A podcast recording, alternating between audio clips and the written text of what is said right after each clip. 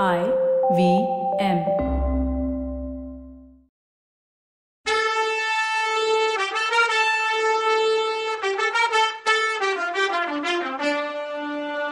வணக்கங்க. நான் கவிதா பேசுறேன். வெல்கம் டு கதை பாட்காஸ்டின் பொன்னியின் செல்வன் இது எபிசோட் நம்பர் நூத்தி ஐம்பது. ஐயோ செலிப்ரேஷன் எபிசோடு வந்துட்டோம். நாம செலிப்ரேட் பண்ணிட்டு இருக்க இந்த நேரம் போய் பழுவேட்டரையர் மூச்சு தண்ணிட்டு இருக்காரே. நம்ம கொண்டாடுற எபிசோட்லயே அவருக்கு ஏதாவது ஆகணும்? அப்படி ஆக விட்டுடுவோமா அந்த வீர கிழவரை? காப்பாத்தி கரை சேர்த்துருவோம்ல. என்ன நடக்குதுன்னு? வாங்க பார்க்கலாம். தண்ணியில விழுந்த பழுவேட்டரையரை வெள்ள பிரவாகம் ரொம்ப தூரம் இழுத்துட்டு போயிடுச்சு. சில தடவை தண்ணி குடிச்சு மூக்குலையும் காதலையும் தண்ணி ஏறி தடுமாறி கடைசியா சமாளிச்சு அவர் மேல வந்தப்போ படகையும் காணும் படகுல வந்த மத்தவங்களையும் காணும். அந்த வீரக்கழவர் நெஞ்சில இருந்த பழைய வீரமும் தீரமும் துளிர்த்து எழுந்துச்சு. எத்தனையோ போர்கள்ல வீரத்தோட போராடி வெற்றி கண்டவர் இந்த வெள்ளத்தோடையும் போராடினாரு. சுத்தி முத்தி பார்த்தாரு. பக்கத்துல வந்த மரக்கட்டை ஒன்ன புடிச்சுக்கிட்டு கரையை குறி வச்சு நீந்தினாரு. புயல் வேகம் வேற. கை சளைக்கிற வரைக்கும் நீந்துவாரு. அப்புறம் கொஞ்ச நேரம் சும்மா மிதந்து ரெஸ்ட் எடுப்பாரு. மறுபடி நீந்துவாரு. பல தடவை ட்ரை பண்ணி கரை ஏற ட்ரை பண்ணுவாரு. வெள்ளம் அவரை திருப்பி இழுத்து விட்டுடும். விட்ட கட்டைய உடனே தாவி பிடிச்சிப்பாரு. இப்படி இருட்டு வந்து ஒரு ஜாமத்துக்கு மேலையும் இப்படியே போராடி கரையில நாணல் காடு மாதிரி மண்டி இருந்த இடத்துல கரையை கடைசிய தொட்டாரு. அந்த நாண புதரை புடிச்சுக்கிட்டு கரையில ஏறிட்டாரு. அவரை சுத்திலும் இருட்டா இருந்துச்சு. பக்கத்துல ஊர் எதுவும் இருக்க மாதிரியே தெரியல. ஓடத்துறைக்கும் இதுக்கும் எப்படியும் ஒன்றக்காத காத தூரம் வந்திருக்கணும்னு கணக்கு போட்டுக்கிட்டாரு. கும்பகோணத்து பக்கத்துல தான் வந்திருப்போம் போல. இன்னைக்கு நைட்டு எப்படியாவது கும்பகோணத்துக்கு போயிட்டா பரவாயில்லன்னு நினைச்சுக்கிட்டாரு. புயல் அப்போதான் பயங்கர உக்கிரமா அந்த இடத்த பாடா படுத்திட்டு இருந்துச்சு. ஆயிரம் நூறாயிரம் பேய்ங்க சேர்ந்து சத்தம் போடுறது மாதிரி காத செவிடாக்குனுச்சு. மரமெல்லாம் சடசடன்னு முறிஞ்சு விழுந்துச்சு. வானத்துல ஏதோ இடிச்சு நம்ம மேல விழுகிற மாதிரியே சத்தம் கேட்டுச்சு. பெருமழை சோன்னு கொட்டுச்சு. எங்கேயாவது பாழடைஞ்ச மண்டபம் இல்ல கோயில் இருந்தா ராத்திரி அங்க தங்கிட்டு காலையில போகலான்னு யோசிச்சாரு. கால் ரெண்டும் தள்ள அடிச்சு. நதியில வெள்ளம் கரை புரண்டு ஓடுச்சு. அந்த இருட்டுல நதிக்கரையில குறுக்கையும் தண்ணி அதிகமா ஓடினத அவர் பொருட்படுத்தல. திடீர்னு முழங்கால் அளவு தண்ணி வந்ததும் தான் அதை ரியலைஸ் பண்ணாரு. திடீர்னு அதே தண்ணி தொட வரைக்கும் ஏறிடுச்சு. தலை குப்புற தண்ணியில விழுந்தாரு. கொள்ளிடக்கரை உடைச்சுக்கிச்சு. அந்த வெள்ளம் அவரை உருட்டி கொண்டு போயிடுச்சு. எங்கேயோ ஆழமா கொண்டு போறது மாதிரி இருந்தது. அவருக்கு அந்த வெள்ளத்துல எதிர்நீச்சல் போடலாம் அவகாசம் கொடுக்கல அந்த பிரவாகம். அவரை யாரோ தண்ணியில அமுக்கி அமுக்கி புரட்டி போடுற மாதிரி தோணுச்சு. கண்ணு காது மூக்கு எதுவும் வேலை செய்யல. அவர் எங்கேயோ பாதாளத்துக்கு போயிட்டு இருந்தாரு. கால் தர எதுவும் தொடல. கை பிடிக்க ஏதுவா எதுவுமே இல்ல. காது செவிடாயிடுச்சு. துர்கா பரமேஸ்வரி தேவி என்ன காப்பாத்து. அடி பாவி நந்தினி உன்னால எனக்கு வந்த நிலைமைய பாரு. ஐயோ நீயே பாவம். உன்னை அந்த கெட்டவங்க இடையில விட்டுட்டு வந்தேனே. சீச்சி உன் நிலைமைய பார்த்து பாவப்பட்டு உன்னை கல்யாணம் பண்ணி நான் என்ன சுகத்தை கண்டேன்? மன அமைதி இல்ல. என்னெல்லாம் அனுபவிச்சேன் கடைசியில இந்த வெள்ளத்துல மூச்சு திணறி சாக போறேன். அறுபத்தி நாலு புண்பட்ட என் உடம்ப கண்டுபிடிச்சு புதைச்சு பள்ளிப்பட கட்ட கூட என் உடம்பு யாருக்கும் கிடைக்க போறதில்ல.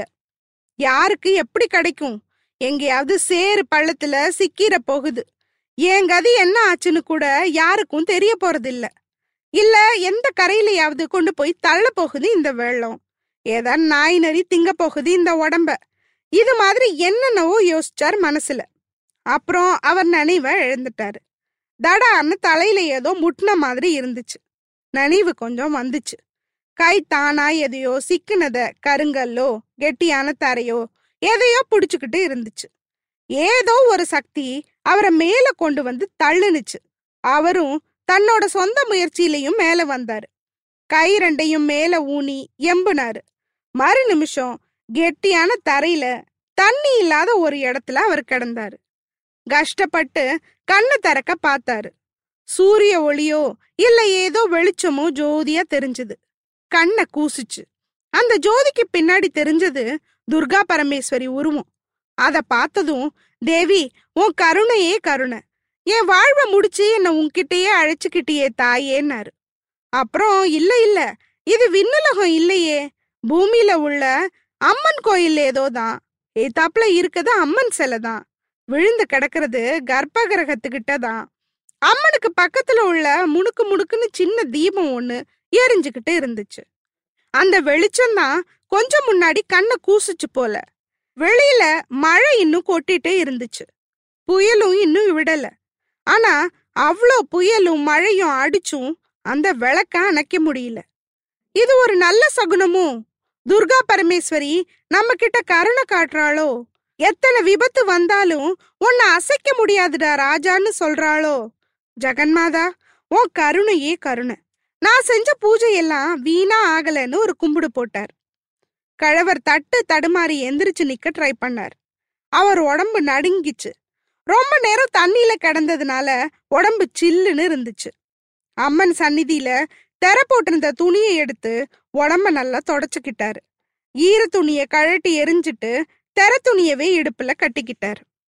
அம்மன் சந்நிதியில உடஞ்ச தேங்காய் மூடி பழம் பிரசாதமா வச்ச பொங்கல் எல்லாம் இருந்துச்சு. தேவிக்கு பூஜை செய்ய வந்தவங்க வெள்ளம் புயலை பார்த்து விட்டுட்டு ஓடிட்டாங்க போல இருக்கு. எதுவா இருந்தாலும் நான் செஞ்ச புண்ணியம் எனக்கு சாப்பிட கிடைக்குது. இல்லைன்னா இந்த புயல் வெள்ளத்துல என்ன கிடைக்கும்? தேவி காப்பாத்தி சாப்பாடும் போடுறா. இன்னைக்கு ராத்திரி கோயில்லையே இருக்க வேண்டியதுதான். இதை விட வேற நல்ல இடம். என்ன கிடைக்க போகுது எனக்கு? இந்த வெள்ளத்தால கோயிலுக்கு ஏதாவது ஆனாலும் ஆகலாம். அஸ்திவாரத்தையே பேத்து கோயிலையே தகத்துடுமோ இந்த வெள்ளம்? அப்படியே ஆனாலும் ராத்திரிக்குள்ள எதுவும் ஆகாது. அப்படி நடந்தாலும் என்ன பண்ண முடியும்? வேற எங்கேயும் இன்னும் பாதுகாப்பான இடத்துக்கு இப்ப போகவும் முடியாது. உடம்புலயும் தெம்பு இல்ல. வெளியில இறங்கவும் வழி இல்ல. பயபக்தியோட சன்னிதான கிட்ட போனாரு பெரியவர். அங்க இருந்த பிரசாதத்தை எடுத்து சாப்பிட்டாரு மிச்சத்தை மூடி வச்சாரு. தேவி முன்னாடியே நமஸ்காரம் பண்ற மாதிரி படுத்துக்கிட்டாரு. கண்ணு எப்போ எப்போன்னு மூடிக்கிச்சு. கொஞ்ச நேரத்துக்கெல்லாம் பெரியவர் கொரட்டை விட்டு தூங்க ஆரம்பிச்சாரு.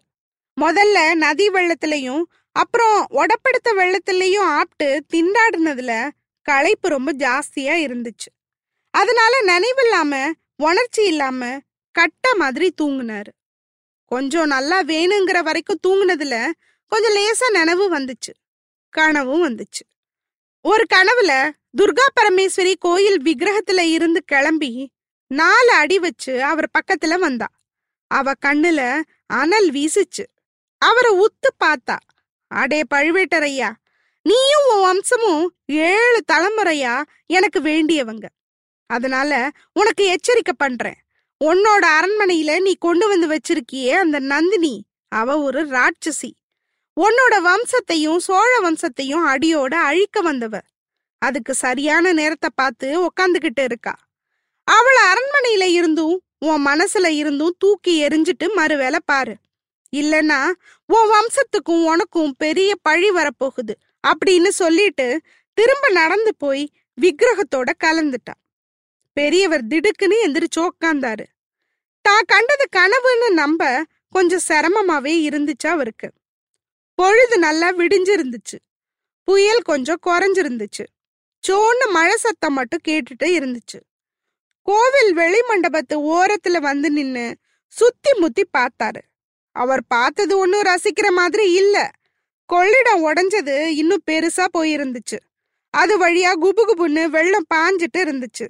அது பாஞ்ச இடையெல்லாம் ஒரே வெள்ளக்காடா இருந்துச்சு. கோயில அடுத்து கொஞ்ச தூரம் வரைக்கும் வெள்ளம் சுழிச்சு சுழிச்சு துள்ளி குதிச்சு போயிட்டு இருந்துச்சு. அதுக்கப்புறம் ஒரே காடா இருந்தது. அந்த காடு தான் திருப்புறம்பயம் காடா இருக்கணும். அந்த காட்டு நடுவுல தான் கங்க மன்னன் பிருத்திவிபதிக்கு கட்டின பள்ளிப்படை கோயில் இருக்கணும்னு நினைச்சுக்கிட்டாரு பெரியவர். அந்த பள்ளிப்படை உள்ள இடத்துல நூறு வருஷத்துக்கு முன்னாடி நடந்த யுத்தம் அவருக்கு ஞாபகம் வந்துச்சு. அந்த போர்ல சோழ வம்சத்துக்கு உதவியா தன்னோட பாட்டன் முப்பாட்டன் செஞ்ச வீர செயல்களை ஞாபகப்படுத்திக்கிட்டாரு. அப்படிப்பட்ட நம்ம பழமையான குலத்துக்கு இந்த நந்தினினால ஏதாவது ஆயிடுமோன்னு துர்கா பரமேஸ்வரி தன் கனவுல வந்து சொன்னது உண்மையா இருக்குமோன்னு கவலையாயிடுச்சு. எப்படி இருந்தாலும் இனிமேல ஜாக்கிரதையா இருக்கணும். நந்தினியோட ரகசியம் என்னன்னு கண்டுபிடிக்கணும். முதல்ல இங்க இருந்து போனால அதெல்லாம் கண்டுபிடிக்க முடியும். திருப்பரம்புயம் கிராமத்துக்கு போனா கூட ஏதாவது ஹெல்ப் கிடைக்கும். படகுல இருந்து யாராவது என்ன மாதிரி தப்பிச்சிருந்தா அவங்களும் அங்கதானே இருப்பாங்க. ஆனா இந்த வெள்ளத்தை மீறி எங்க போறது? வெள்ளம் கோயில சுத்தி சுழி போட்டுல ஓடுது. இதுல ஒரு மத யானை இறங்குனா கூட அடிச்சு தள்ளிட்டு போயிடுமே. நான் ஏமாத்துறோம். வெள்ளம் குழி பறிச்சதுன்னா கோவில் எப்போ விழுமோ தெரியாது. ஆனாலும் இங்க இருந்து எப்படி போறது? இந்த தண்ணி வடிய எத்தனை நாள் ஆகுமோ தெரியலையே. நல்ல வேளை இங்க இன்னொரு வழி இருக்கேன்னு பார்த்தாரு அங்க ஒரு வேப்ப மரம் கோயிலுக்கு எதிர்த்தாப்புல இருந்தது. புயல் காத்துல அது விழாம எப்படியோ தப்பிச்சு நிக்குது. ஆனா கோயில சுத்தி குழி பறிச்ச வெள்ளம் மரத்தையும் உண்டு இல்லைன்னு பண்ணிட்டு இருந்துச்சு. கோயில் விழறதுக்கு முன்னாடி மரம் விழறது நிச்சயம். மரம் விழுந்துச்சுன்னா அது ஒண்ணு பாலமா இருக்கும் நடந்து போறதுக்கு. இல்ல அதையும் சேர்த்து வெள்ளம் அடிச்சிட்டு போய் எங்கேயாவது கரையில போட்டுடும். அதனால அதுல தொத்திக்கிட்டா நாமளும் போய் எங்கேயாவது கரையில ஒதுங்கி தப்பிக்கலான்னு அது வரைக்கும் கோயில்ல இருப்போன்னு யோசிச்சாரு. எப்படியும் அம்மன் ஆசையில கொஞ்சம் சாப்பிட சோறு இருக்கு. சரி வெள்ளம் வடிகிற வரைக்கும் வெயிட் பண்ணலான்னு காத்திருக்க ஆரம்பிச்சாரு. அவசரப்படுறதுல யூஸ் ஒன்றும் இல்லை. நம்மால இந்த உலகத்துல இன்னும் ஆக வேண்டிய காரியம் நிறைய இருக்கு போல. அதான் அம்மா என்ன காப்பாத்திருக்கா அதனால அவளே என்ன காப்பாத்துவா இனிமேலையும்னு பொறுமையா வெயிட் பண்ண ஆரம்பிச்சாரு. அன்னைக்கு பகல் கழிஞ்சது. ராத்திரியும் போச்சு. இன்னொரு பகலும் போச்சு. புயல் அதக்களம் பண்ணிட்டு வேற திசையில போச்சு. தூரலும் நின்னுடுச்சு. ஆனா கோயில்ல மாட்டிக்கிட்ட பழுவேட்டரையருக்கு மட்டும் விடுதலை கிடைக்கல. கோயில சுத்தி வந்த வெள்ளம் குறைஞ்ச படல ஆழம் என்னவோ அதிகமாயிட்டே இருக்க மாதிரி தோணுச்சு. அதை எப்படி அளந்து பாக்குறது அந்த வெள்ளத்துல இறங்கி எப்படி செக் பண்றது? கடைசியா அந்த பகலோட கடைசி நேரத்துல சூரியன் அஸ்தமிக்கிற நேரத்துல வேப்ப மரமும் விழுந்துடுச்சு. விழுந்த மரம் நல்ல வேளையா பாலம் மாதிரி விழுந்துச்சு. பழுவேட்டரையர் அதுல ஏறி போக ரெடியானார் ஆனா இதுல ஏறி போனா காட்டு வழியா போக வேண்டி இருக்கும். அதனால ஒரு நிமிஷம் தயங்கினாரு. ஆனா உடனே அதை தொடச்சு போட்டுட்டு கிளம்பலான்னு முடிவெடுத்தாரு. அப்போ காப்பாத்தின அம்மாவுக்கு நன்றி சொல்றதுக்காக சந்நிதியில சாஷ்டாங்கமா விழுந்து வணங்கினாரு. அப்போ அவர் உடம்பு சிலுக்கிற மாதிரி ஒரு பேச்சு குரல் கேட்டுச்சு. முதல்ல பெரியவர் அத அம்மன் தான் பேசுறான்னு நினைச்சுக்கிட்டாரு. குரல் வெளியில கேட்டுச்சு. அப்போதான் அது வேற யாரோ பேசுறதுன்னு புரிஞ்சுது. மந்திரவாதி மந்திரவாதின்னு கூப்பிட்டுச்சு அந்த குரல். அப்புறம் மறுபடியும் ரவிதாசா ரவிதாசான்னு கூப்பிட்டுச்சு. அது எப்பவோ கேட்ட குரல் மாதிரியும் இருந்துச்சு. பெரிய பழுவேட்டரையர் எந்திரிச்சு முன்னாடி உள்ள தூண் மண்டபத்துக்கு வந்தாரு. தூண் மறைவுல நின்னுக்கிட்டு குரல் வந்த திசையில பார்த்தாரு. வெள்ளத்துக்கு அந்த பக்கம் வேப்பமரம் விழுந்து நுனி கிடந்த இடத்துக்கு பக்கத்துல ஒரு உருவம் நின்னுட்டு இருந்துச்சு. மந்திரவாதின்னு சொன்னதும் முன்னாடி சின்ன பழுவேட்டரையர் சொன்னது ஞாபகம் வந்துச்சு பெரியவருக்கு. துர்காதேவி மனசு வச்சா நான் ஏதோ மர்ம ரகசியத்தை பத்தி தெரிஞ்சுக்க போறேனான்னு அவர் உள் மனசு சொன்னுச்சு. அதனால அசையாம நின்னாரு. அந்த பக்கம் நின்ன உருவம் வேப்ப மரம் வழிய நடந்து இந்த பக்கம் வந்துச்சு. அப்ப டக்குன்னு என்ன நினைச்சாரோ தெரியல. பெரியவர் கோயில் முன் மண்டபத்துல டக்குன்னு விழுந்து படுத்துக்கிட்டார். தூங்குறது மாதிரி நடிக்க ஆரம்பிச்சாரு. இதை ஏன் பண்ணாருன்னா ரவிதாசன்கிற மந்திரவாதிய பத்தி தெரிஞ்சுக்கணும்னு ஆசைப்பட்டாரு. அவ்வளவுதான். அவன் சில தடவை நந்தினிய பார்க்க அரண்மனைக்கு வந்த மந்திரவாதியா தான் இருக்கணுங்கிறது அவரோட கணிப்பு. அப்படியா இருந்தா நந்தினிக்கும் அவனுக்கும் என்ன உறவு? அவனை இந்த இடத்துல இந்த நேரத்துல தேடி வர்றவன் யாரு? எதுக்கு தேடுறான்? ஒருவேளை நந்தினி என்ன உண்மையாவே ஏமாத்திட்டு இருக்காளோ? இத பத்தி எல்லாம் தெரிஞ்சுக்க முடிஞ்சா சூப்பர்ல. ரவிதாசன் மட்டும் அவர்கிட்ட சிக்கனானோ? அவன்கிட்ட இருந்து உண்மையை தெரிஞ்சுக்காம விடுறதில்லன்னு மனசுக்குள்ள கருவிக்கிட்டார். தூங்குறது மாதிரி கிடந்த பெரியவர் பக்கத்துல ரவிதாசனை கூப்பிட்ட அந்த மனுஷன் வந்தான். ஆஹா இந்த குரல். கடம்பூர்ல முன்னாடி ஒரு தடவை வேலநாட்டம் ஆடி குறி சொன்ன தேவராளன் வாய்ஸ் மாதிரில இருக்கு. இவன் கழுத்தை புடிச்சு இறுக்கி உண்மையை சொல்ல சொல்லலாமா? இன்னும் கொஞ்சம் பொறுமையா இருடான்னு அவருக்கே அவர் சொல்லிக்கிட்டாரு. இவன் மூலமா அவனை பிடிக்க முடியுதான்னு பார்க்கலாம். தம் கட்டி இருந்தாரு. மந்திரவாதி சூரியன் மறையறதுக்குள்ள தூக்கமா? இல்ல செத்து தொலைஞ்சிட்டியான்னு சொல்லிக்கிட்டே வந்தவன் பெரியவர் உடம்ப தொட்டு முகம் தெரியற மாதிரி புரட்டினான். அப்படி புரட்டியும் பெரியவர் அசையாம கிடந்தாரு. மாலை மங்குற நேரம். மங்கலான வெளிச்சத்துல அவன் பழுவேட்டரையரோட முகத்தை பார்த்தான். அவன் தேவராளன் தான் தேவராளன் பெரியவர் முகத்தை பார்த்துட்டு கண்ணை தொடச்சுக்கிட்டு இன்னொரு தடவை பார்த்தான். பீதியான குரல்ல ஈ ஆஹா ஊன்னு ஏதேதோ உளறிக்கிட்டு அந்த இடத்த விட்டு ஓட ஆரம்பிச்சான். பெரியவர் கண்ணை திறந்து நிமிந்து உக்காரத்துக்குள்ள அவன் கோயில் முன்னாடி இருந்த பலிபீடத்தை தாண்டி ஓடி வேப்ப மரத்துல ஏறி கிராஸ் பண்ணி காட்டுக்குள்ள ஓடிட்டான். பழுவேட்டரையர் அவன் மிரண்டு ஓடுறத ஆச்சரியமா பார்த்துட்டு இருந்தார். காட்டுக்குள்ள அவன் போனதும் தான் அவனை பிடிக்காம விட்டுட்டோமேன்னு அவருக்கு தோணுச்சு. அவரும் குதிச்சு ஓடினார். தேவராளன மாதிரி வேகமா ஓட முடியல. அதனால தட்டு தடுமாறி கிளைய பிடிச்சு மெதுவா தான் நடந்து கிராஸ் பண்ணாரு. அந்த கரைக்கு போனதும் காட்டுக்குள்ள ஒத்தடி பாதை ஒண்ணு போறத பார்த்தாரு. அது ஃபுல்லா சேரா இருந்தது. அதுல புதுசா காலடி பதிஞ்சிருந்தது. அந்த வழியில தான் தேவராளன் போயிருக்கணும்னு முடிவு பண்ணி நடந்தாரு. அது முன்னிலா நேரம். வானத்துல மேகம் சூழ்ந்து இருந்துச்சு அதனால நல்ல இருட்டாவே இருந்துச்சு. காட்டு பிரதேசத்துல என்னெல்லாமோ சத்தம் கேட்டுச்சு. புயல்லையும் மழையிலையும் அடிப்பட்ட காட்டுல உள்ள ஜீவராசிகள் எல்லாம் அங்கங்க கத்தி மழை நின்ன சந்தோஷத்தை கொண்டாடிட்டு இருந்துச்சுங்க. ஒத்தையடி பாதை கொஞ்ச தூரம் போய் நின்னுடுச்சு.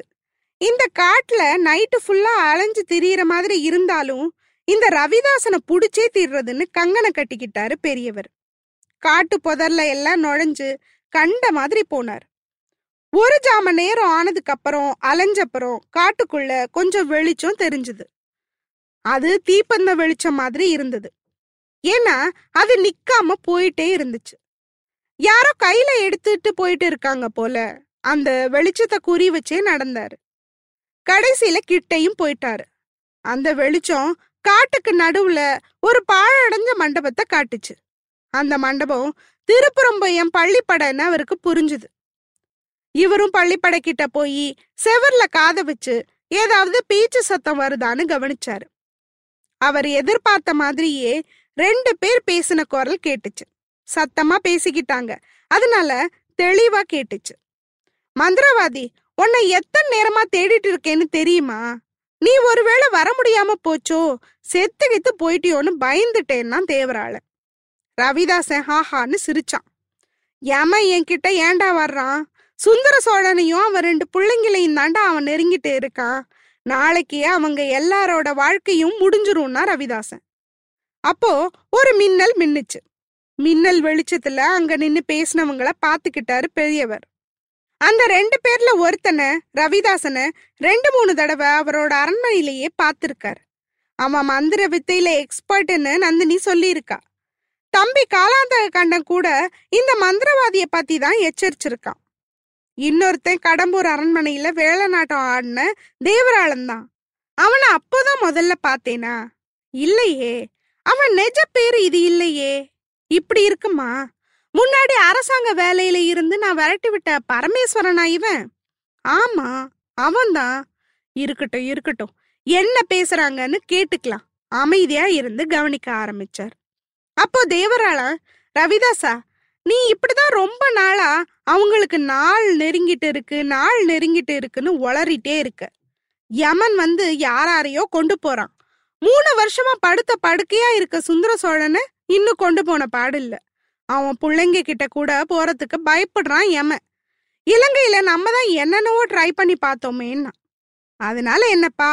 ஏமா உன்னையும் என்னையும் விட புத்திசாலி. மூணு பேரையும் ஒரே நேரத்துல கொண்டு வர்றதுக்காக இத்தனை நாளும் காத்துட்டு இருந்தான். அந்த பொன்னான நாள் நாளைக்கு தான். நல்ல வேளையா நீயும் இங்க வந்துட்ட. சரியான எமதுதனே நீதான். ஏன் இப்படி நடுங்குற? கொள்ளிட தண்ணியில விழுந்துட்டியா என்ன? படகு வச்சிருக்கலன்னு கேட்டா ரவிதாசன். படகெல்லாம் வச்சிருக்கேன் ரவிதாசா. படக காத்த அடிச்சு கொண்டு போகாம காப்பாத்துறது பெரிய விஷயமா இருந்துச்சு. உன்னை எங்கெல்லாம் தேடுறது?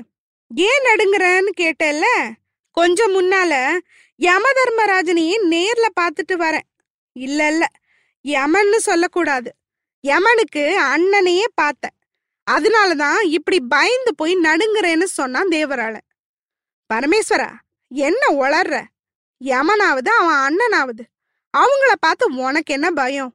அவங்கள ஒன்ன பார்த்து பயப்படணும்னு கேட்டான். இப்பதான் டக்குன்னு பார்த்தாரு பழுவேட்டரையர். இவன் அவனை இப்ப பரமேஸ்வரன் தானே கூப்பிட்டான்? கரெக்டு அதுதான் அவன் உண்மையான பேரு. யமனோட அண்ணன் அவன் சொன்னது என்னதான் அவன் கழுத்து நெரிச்சு கொல்லணும்னு அவர் கை பரபரத்துச்சு. இருந்தாலும் அவங்க என்ன பேசுறாங்கன்னு கேட்கணும்னு பொறுமையை இழுத்து பிடிச்சாரு. நந்தினிய பத்தி இன்னும் அவங்க பேச்சே எடுக்கலையேன்னு பார்த்தாரு சுந்தர சோழ குடும்பத்துக்கே ஏமா வர்றான்னு பேசுறானுங்க? அதுக்கு என்ன அர்த்தம்? உண்மையாவே ஜோசியம் பார்த்து சொல்றானா என்ன? இவன் மந்திர வித்த தெரிஞ்சவன்னு நந்தினி சொன்னது உண்மையாதான் இருக்குமோ? உண்மையதான் சொன்னாலோ இவன் சொன்ன மாதிரி ஒருவேளை நடந்துச்சுன்னா நம்ம நினைச்சது ஈஸியா நடந்துடுமே. சோழ நாட்டை பங்கு போட வேண்டிய அவசியமே இல்லையே. ஆனா இவனுக்கு என்ன கவலை இத பத்தி? இவங்க எதுக்கு இத பத்தி பேசுறாங்க? ஆமா இருபது வருஷத்துக்கு முன்னாடியே சோழ வம்சத்தையே அழிச்சிடுவேன்னு சபதம் செஞ்சுட்டு போனவன் இல்லையா அவன்?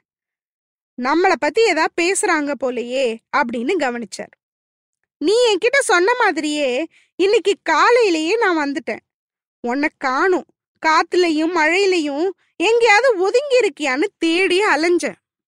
கொள்ளிடம் உடைச்சுக்கிட்டதுக்கு பக்கத்துல ஒரு சின்ன கோயில் இருக்குல்ல அதுல யாரோ படுத்திருக்கிறது மாதிரி தெரிஞ்சுது.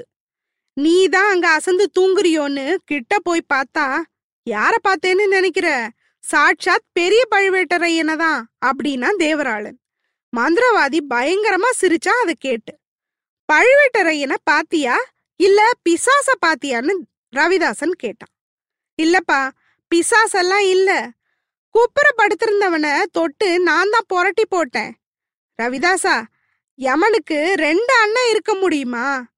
பழுவேட்டரையனை மாதிரியே அதே முகம் அதே மீச காயம்பட்ட வடு எல்லாம் இருந்ததேன்னா. நீ பார்த்தது பழுவேட்டரையன் தான் போல. சந்தேகமே இல்ல. நேத்து சாயந்தரம் படகுல ஏறி கொள்ளிடத்தை தாண்டிட்டு இருந்தான். கரைக்கு பக்கத்துல வரும்போது படகு கவுந்துடுச்சு. அவனோட பரிவாரங்கள்ல தப்பி பொழைச்சவங்க இப்ப கூட கரையோரம் பழுவேட்டரையனை தான் தேடிட்டு இருக்காங்க. அவன் தண்ணியில மூழ்கி இறந்திருக்கலான்னு கூட சந்தேகப்படுறாங்க. உடப்பு வரைக்கும் போய் பார்த்துட்டு திரும்பி வர்றத நானே பார்த்தேன். அதனால நீ பார்த்தது அவனாதான் இருக்கும். ஒருவேளை அவன் செத்த உடம்ப பாத்தியோன்னு கேட்டான். இல்ல இல்ல செத்து போயிருந்தா கண்ணு மொழி தெரியுமா?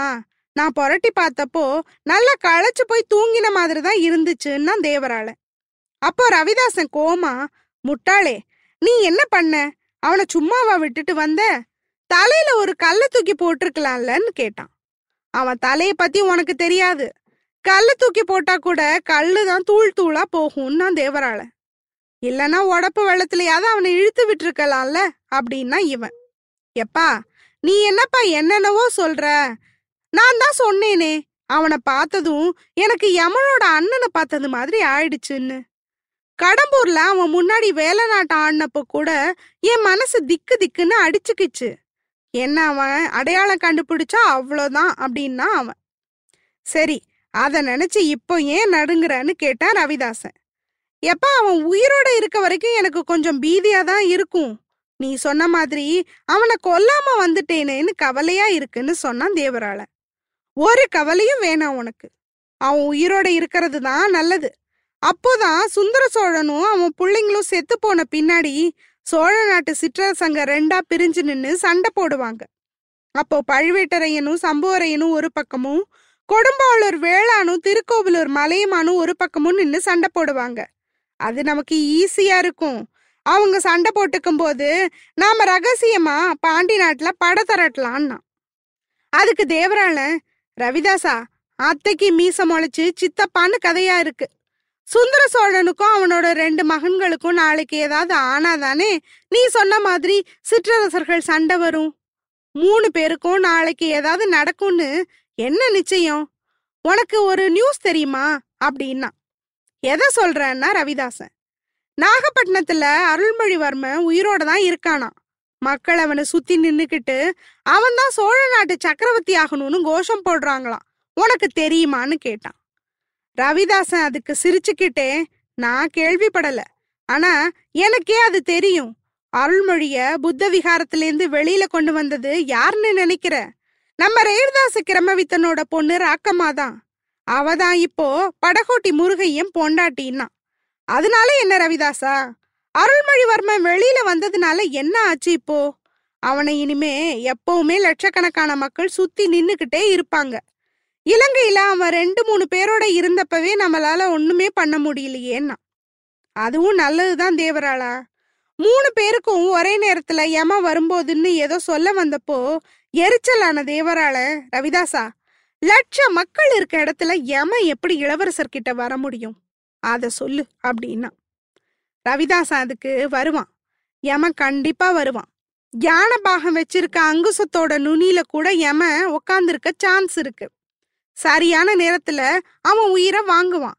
பரமேஸ்வரா சோழ நாட்டு மக்கள் இளவரசனை யானை மேல உட்கார வச்சு தஞ்சாவூருக்கு ஊர்வலமா வருவாங்க.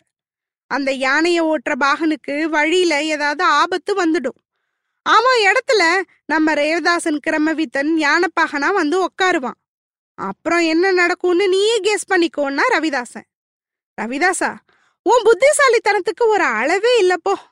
கிரமவித்தன் கண கச்சிதமா காரியத்தை முடிக்கிறவன்.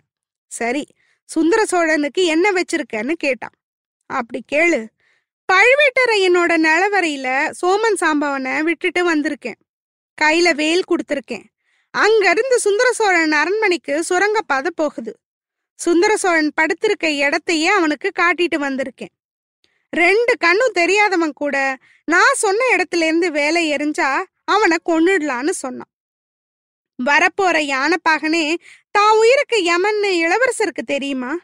எப்படி சமாளிக்க போறாரோ தெரியலையே. காப்பாத்துறதுக்கு மந்தாகினி தேவி கூட கூட இல்லையே. இங்க வேற சுந்தர சோழருக்கு ஆபத்து. நந்தினி ஆதித்த கரிகாலர் கூடயே யமனா உட்கார்ந்துட்டு இருக்கா என்ன ஆகுதுன்னு அடுத்த எபிசோட்ல பார்க்கலாம். அது வரைக்கும் நன்றி வணக்கம்.